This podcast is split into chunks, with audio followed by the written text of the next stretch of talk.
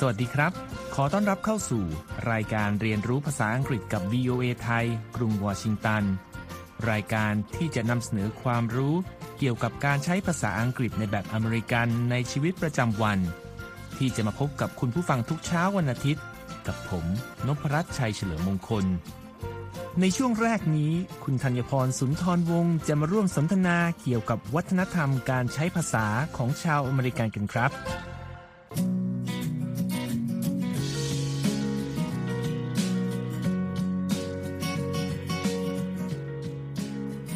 เรายังสนใจเรื่องของทานเล่นกันต่อในตอนนี้นะครับคุณธัญพร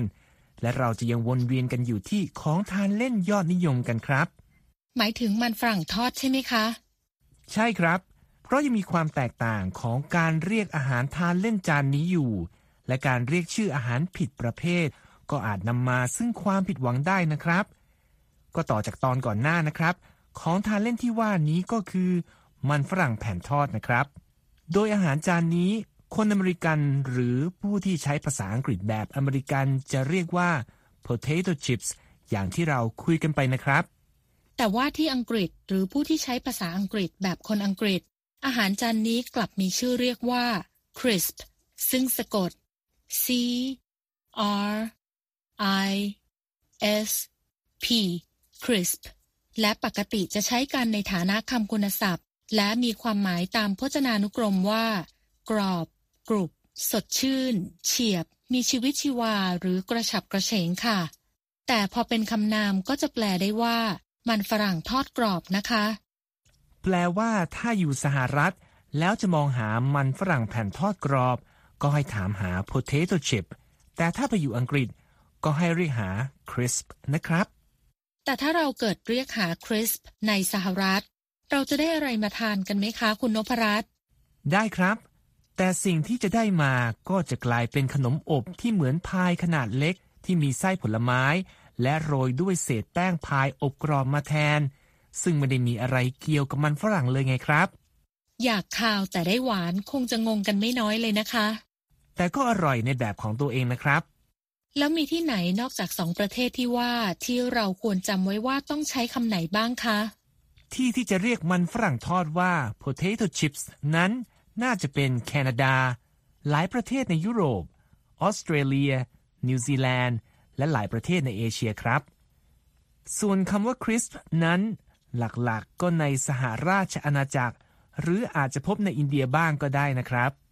พูดแล้วเปรี้ยวปากอยู่ดีนะคะที่ไทยเราอาจคุ้นกับการเปิดถุงมันฝรั่งแผ่นทอดรสต่างๆทานแต่ที่นี่เขามีการทานคู่กับดิปหลายแบบนะคะคำว่าดิปที่สะกด d i p dip นั้นก็เป็นคำนามที่แปลว่าการจิ้มการจุ่มหรือน้ำจิ้มก็พอได้นะคะแต่ในกรณีของเมนูอาหารโลกตะวันตกเขาหมายถึงอาหารที่เอาไว้จิ้มทานคู่กับของกรอบๆอย่างมันฝรั่งแผ่นทอดนะคะใช่ครับเช่น cheese dip หรือเครื่องจิ้มเนยแข็ง crab dip หรือเครื่องจิ้มเนื้อปูและ salmon dip หรือเครื่องจิ้มเนื้อปลาแซลมอนเป็นต้นครับพูดแล้วหิวเลยค่ะขอแวะไปหาอะไรทานรองท้องก่อนเดี๋ยวค่อยกลับมาคุยกันต่อนะคะได้ครับทานเผื่อด้วยนะครับก็ขอบคุณคุณธัญพรในช่วงนี้สำหรับความรู้ว่าด้วยอาหารที่ทำให้หิวกันนะครับในช่วงหน้าเราจะไปเรียนรู้ไวยากรณ์ภาษาอังกฤษใน Everyday Grammar กันครับ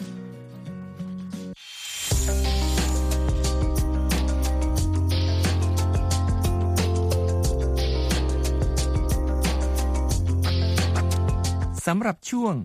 Everyday Grammar ในวันนี้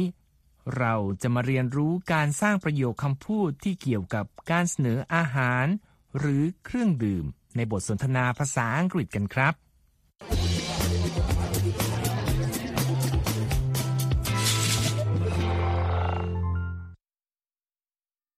Hi John, thanks for coming over to my house. You're the first guest to arrive to my housewarming party. Thanks for having me. Would you like a drink? Sure. What do you have? I have water, tea, coffee. Oh, how about some sparkling water? That sounds good to me. You know, the way you said that reminds me of our lesson today. Oh, how so? The questions you asked me are common ways for people to offer beverages. ในบทสนทนานี้เฟธขอบคุณจอห์นที่มางานปาร์ตี้ที่บ้านของเธอและเป็นคนแรกที่มาถึงครับ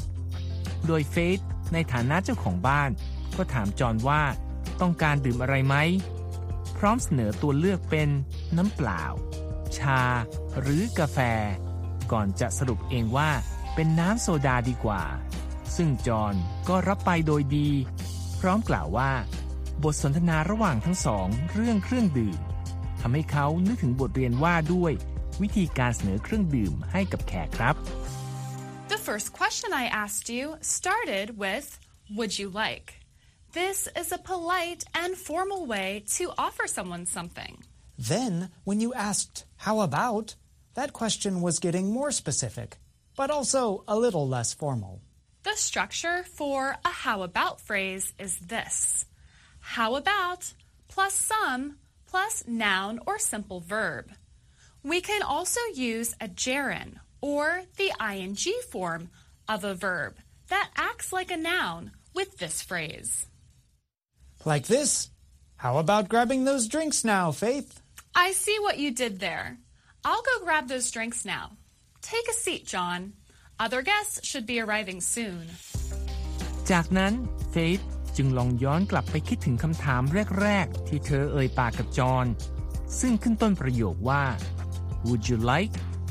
อันเป็นรูปประโยคแบบสุภาพและเป็นทางการเมื่อเราต้องการเสนออะไรบางอย่างให้กับผู้อื่นครับและจอห์นก็เสริมว่าหลังคำถามแรกผ่านไปเฟธก็ถามต่อแต่ด้วยรูปประโยคที่ต่างออกไปและขึ้นต้นด้วย How aboutซึ่งเป็นการถามแบบเฉพาะเจาะจงและเป็นทางการน้อยกว่ารูปแบบแรกครับในส่วนของรูปประโยคแบบนี้เฟธอธิบายลงรายละเอียดด้วยว่าโครงสร้างนั้นประกอบด้วยคำว่า how about แล้วตามด้วยคำว่า some ที่แปลว่าบางส่วนบางอันหรือบ้างแล้วตามด้วยคำนามหรือคำกริยารูปปกติ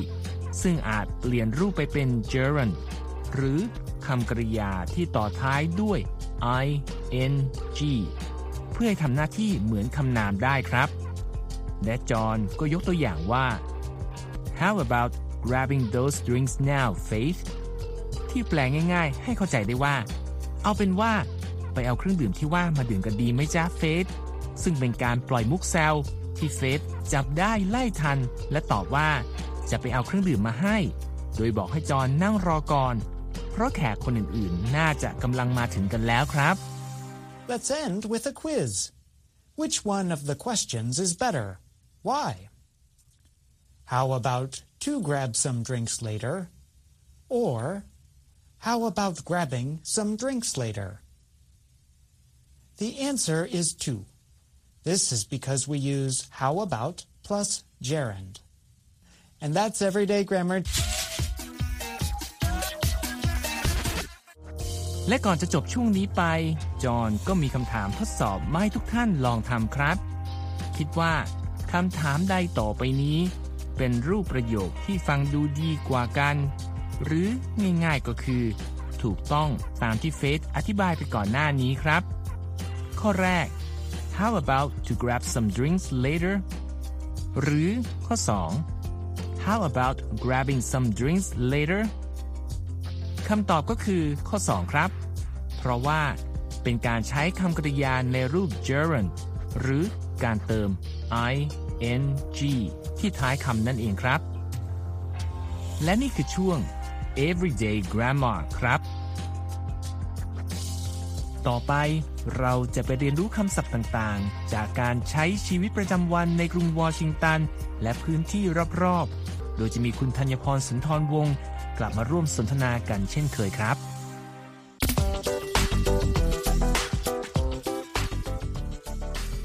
ตอนนี้ผมจะมาแนะนำสถานที่ที่น่าสนใจอีกแห่งในกรุงวอชิงตันที่ไม่เชิงเป็นพิพิธภัณฑ์เสียทีเดียวนะครับ หมายความว่าเป็นสถานที่ที่มีอะไรหลายๆอย่างให้ผู้เข้าชมได้เรียนรู้ศึกษาและทำกิจกรรมสันทนาการอื่นๆได้ด้วยใช่ไหมคะใช่ครับที่ที่ผมพูดถึงก็คือ Dumbarton Oaks ซึ่งตั้งอยู่ในเขตที่มีความสำคัญทางประวัติศาสตร์ของกรุงวอชิงตันซึ่งก็คือเขต Georgetown ซึ่งเป็นที่ตั้งของมหาวิทยาลัยชื่อเดียวกันทางฝั่งตะวันตกของเมืองหลวงของสหรัฐครับโดยที่นี่ทำหน้าที่หลายอย่างในนามของมหาวิทยาลัยฮาร์วาร์ดนะครับตั้งแต่สถาบันวิจัยไปจนถึงห้องสมุดพิพิธภัณฑ์และสถานที่ตั้งของสวนสวยเพื่อการพักผ่อนด้วยครับในบรรดาหน้าที่ของสถานที่แห่งนี้ที่ผมพูดถึงคำที่ยังไม่เคยกล่าวถึงก็คือสถาบันวิจัยครับ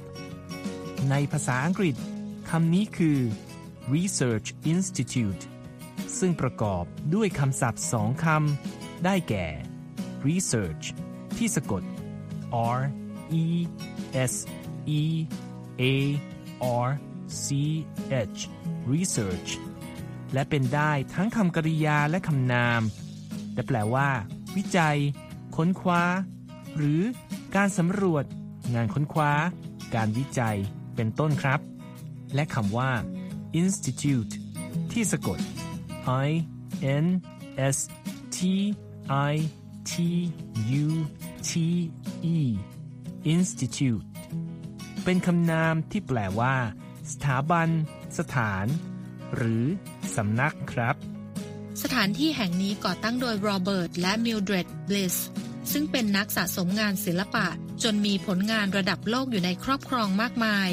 โดยโรเบิร์ตนั้นเคยได้เป็นเอกอัครราชทูตสหรัฐประจำอาร์เจนตินาในช่วงหนึ่งของชีวิตขณะที่มิลเดรดเองก็เป็นผู้ที่สนใจงานด้านศิลปะและภูมิทัศน์อย่างมากจนได้ร่วมมือกับเบียทริกซ์ แฟรงค์สถาปนิกนักออกแบบภูมิทัศน์ชื่อก้องชาวอเมริกันและมีผลงานที่ National Geographic ยกย่องให้เป็นหนึ่งในสิบสวนที่ดีที่สุดในโลกเลยทีเดียวนะคะและตั้งแต่ปีหนึ่งพันเก้าร้อยสี่สิบเป็นต้นมาตระกูลบลิสมอบพื้นที่ทั้งหมดของ Dumbarton Oaks ให้มหาวิทยาลัยฮาร์วาร์ดดูแลจนถึงบัดนี้ค่ะในส่วนของพิพิธภัณฑ์นั้นเป็นจุดที่มีชื่อเสียงจากคอลเลกชันงานศิลป์ยุคไบแซนทีนหรือยุคของจักรวรรดิโรมันตะวันออกซึ่งครอบคลุมในช่วงปีค.ศ.สามร้อยเก้าสิบห้าถึงหนึ่งพันสี่ร้อยห้าสิบสามโดยประมาณนะครับและงานศิลป์ยุคก่อนการค้นพบของคริสโตเฟอร์โคลัมบัสหรือก่อนปีหนึ่งพันสี่ร้อยเก้าสิบสองครับข้อมูลจากเว็บไซต์ของที่นี่ระบุว่า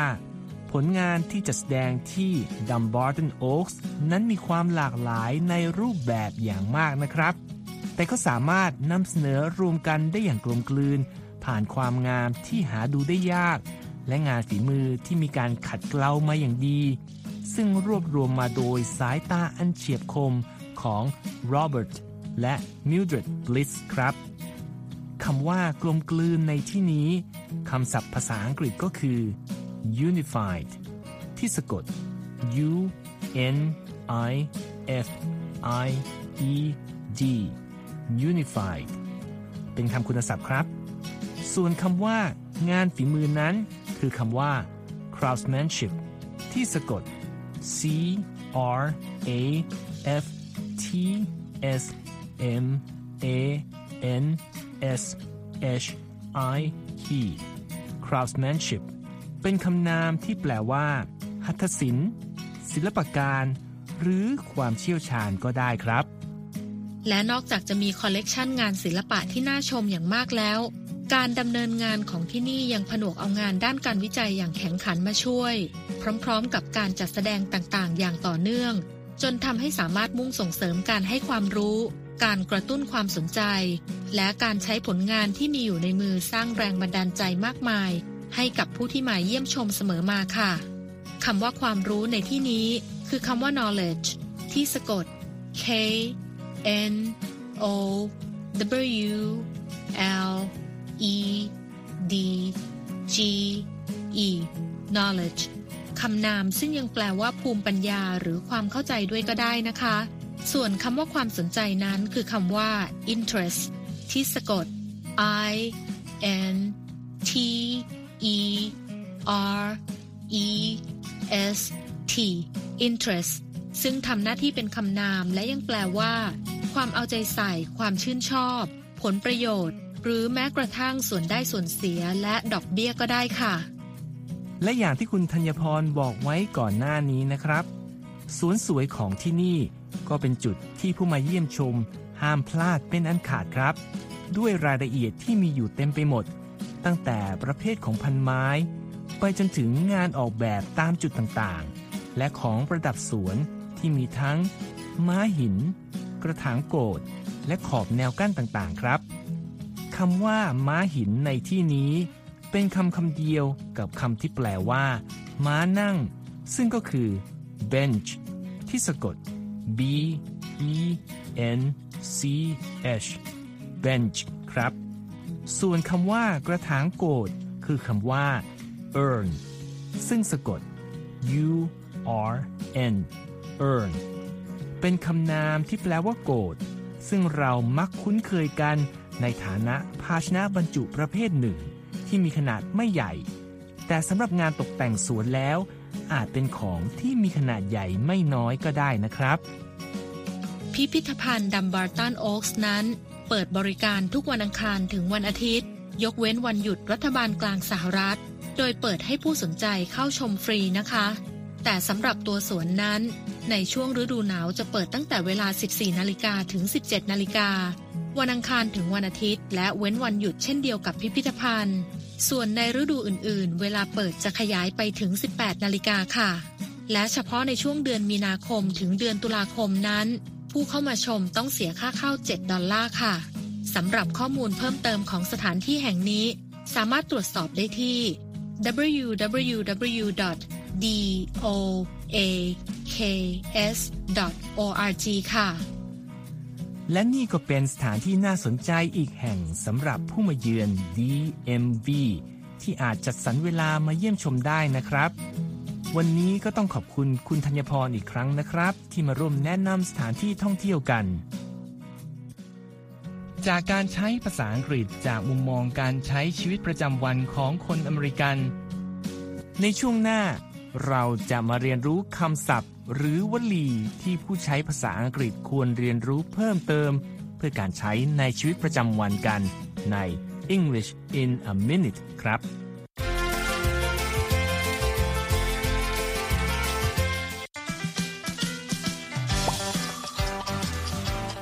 Welcome to English in a Minute. Every language has weather-related expressions. Two common weather conditions are rainy and sunny. ใน English in a Minute วันนี้เราจะมาเรียนรู้การใช้คำศัพท์เกี่ยวกับสภาพอากาศเพื่อใช้ในการแสดงออกโดยเฉพาะเมื่อพูดถึงฝนตกแดดออกครับ Jonathan, are you coming to my lawn care party?We need to mow the lawn, pull the weeds, and cut down a dead tree. Of course. I will be there. You know, you also said you were coming to my paint my kitchen party, and you didn't. This time I will. Come rain or shine, I will be at your place Saturday morning. ในบทสนทนานี้แอนนาถามจอนาธานว่า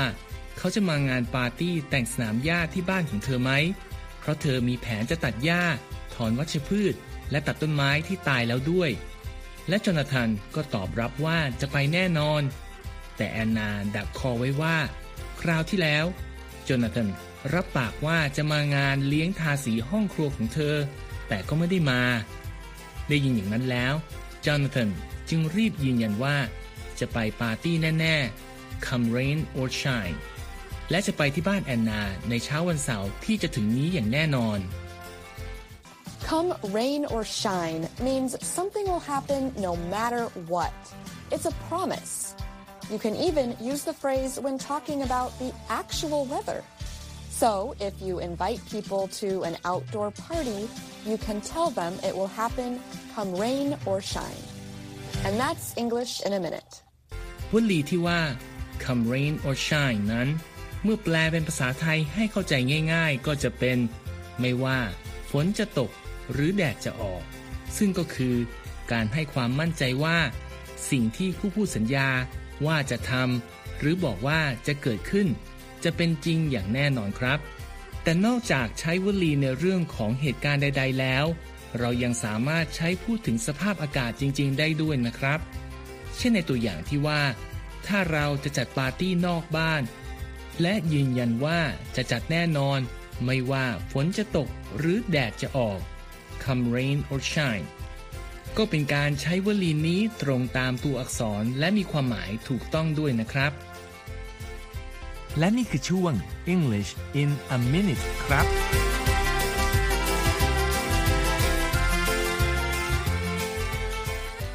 ช่วงสุดท้ายในวันนี้คุณนิติการกำลังวันมีสาระน่ารู้จากคำในข่าวมาฝากครับโดยในวันนี้คุณนิติการจะมาพูดถึงภาษาอังกฤษที่แปลได้ว่าไม่รักษาสัญญาที่อ้างอิงจากรายงานข่าวของ เอ พี เมื่อเดือนสิงหาคมปีสองพันยี่สิบเอ็ดเกี่ยวกับสถานการณ์ในอัฟกานิสถานหลังกองกำลังตาลิบันเข้ายึดอำนาจการปกครองจากรัฐบาลพลเรือนครับ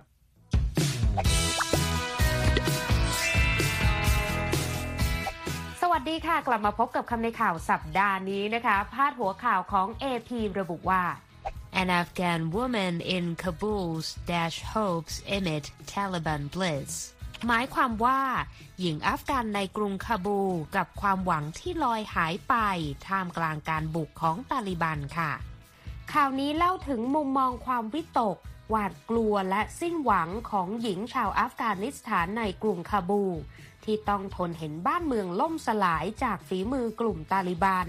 และเหมือนถูกทิ้งไว้ข้างหลังโดยชาติตะวันตกที่เคยยื่นมือเข้าช่วยเหลือค่ะคำในข่าวสัปดาห์นี้ค่ะขอเสนอคำว่า betrayal จากเนื้อหาในข่าวนี้ที่ว่า Khurram has just one word when asked to describe her feeling as Western embassies emptied betrayal หมายความว่า Khurram มีเพียงคำเดียวที่สามารถอธิบายถึงความรู้สึกที่เห็นบรรดาสถานทูตชาติตะวันตกต่างอพยพหนีไปว่าเป็นการไม่รักษาสัญญาค่ะคำว่า betrayal เป็นคำนามนะคะในบริบทนี้น่าจะหมายถึงมุมมองของเธอที่บอกว่าสิ่งที่เกิดขึ้นนี้คือการไม่รักษาสัญญาค่ะมาต่อกันที่คำว่า betray คำนี้เป็นคำกริยานะคะซึ่งมีหลากหลายความหมายค่ะความหมายแรกก็คือไม่รักษาสัญญาหรือไม่ทำตามสัญญานะคะไปดูการใช้คำว่า betray ที่ให้ความหมายว่าไม่รักษาสัญญาในประโยคกันค่ะตัวอย่างเช่น Todd said he would allow his daughter to drive when she turned sixteen, but he betrayed the promise. หมายความว่าทอดบอกว่าจะยอมให้ลูกสาวขับรถได้เมื่อเธออายุสิบหกปีแต่เขากลับไม่ทำตามสัญญานั้นค่ะ oh, no. อีกความหมายหนึ่งของคำว่า betray ที่เราคุ้นเคยกันดีนะคะนั่นคือทรยศหรือหักหลังนั่นเองนะคะไปดูการใช้คำว่า betray ที่ให้ความหมายว่าทรยศในประโยคกันค่ะตัวอย่างเช่น Jason would never betray his country by sharing military secrets with the enemies หมายความว่าเจสันไม่มีทางทรยศประเทศตัวเองด้วยการแลกเปลี่ยนความลับทางการทหารกับศัตรูแน่ๆค่ะ wow.และความหมายที่สามของคำว่า betray แปลว่าเปิดเผยความจริงโดยไม่ได้ตั้งใจหรือหมายถึงโป๊ะแตกนั่นเองนะคะไปดูการใช้คำว่า betray ที่ให้ความหมายว่าโป๊ะแตกในประโยคกันค่ะตัวอย่างเช่น Honey, your droopy eyes are betraying your lack of sleep. Did you stay up late to watch the soccer match? หมายความว่าที่รักดวงตาปลือของคุณน่ะมันเผยให้รู้เลยว่าคุณนอนไม่พอน่ะเมื่อคืนตื่นมาดูบอลตอนดึกใช่ไหม ส่งท้ายคำในข่าววันนี้ค่ะด้วยคำคมจากจอห์น เลอ คาเร่อดีตสายลับอังกฤษผู้ผันตัวมาเป็นนักเขียนนวนิยายชื่อดังซึ่งเคยกล่าวเอาไว้ว่า Love is whatever you can still betray. Betrayal can only happen if you love. หมายความว่ารักก็คือสิ่งใดก็ตามที่คุณยังทรยศมันได้ความรู้สึกนี้มันเกิดขึ้นได้เพียงเวลาที่คุณอยู่ในความรักค่ะเอาละค่ะหมดเวลาสำหรับคำในข่าวสัปดาห์นี้แล้วนะคะแล้วกลับมาเรียนรู้คำศัพท์ใหม่ๆกับคำในข่าวได้ในครั้งต่อไปวันนี้ลาไปก่อน See you later สวัสดีค่ะ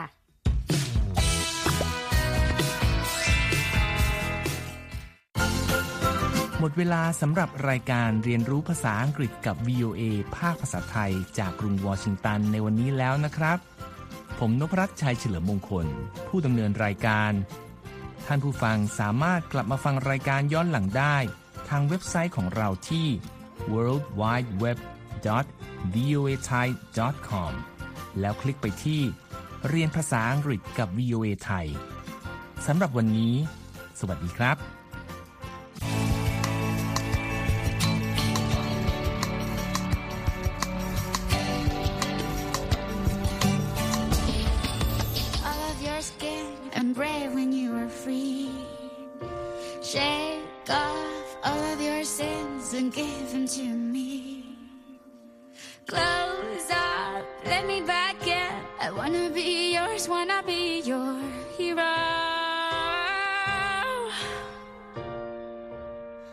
And my heart beats like the empires of the world, and I, we are alive. And the stars make love to the universe. You're my wildfire every single night. We are alive. And the stars make love to the universe. And you touch me.And I'm like, and I'm like, and I'm like, ooh, ooh, and I'm like, ooh, ooh, and I'm like, ooh,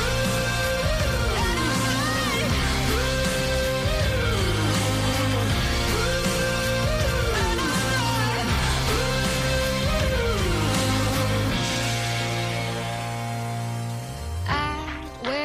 like, ooh. I will follow you down wherever you go.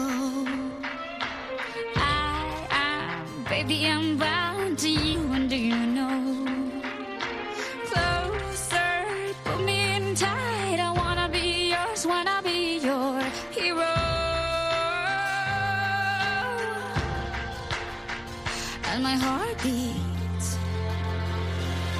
like the empires of the world unite.Stars make love to the universe. You're my wildfire every single night. We are alive. And the stars make love to the universe. And you touch me,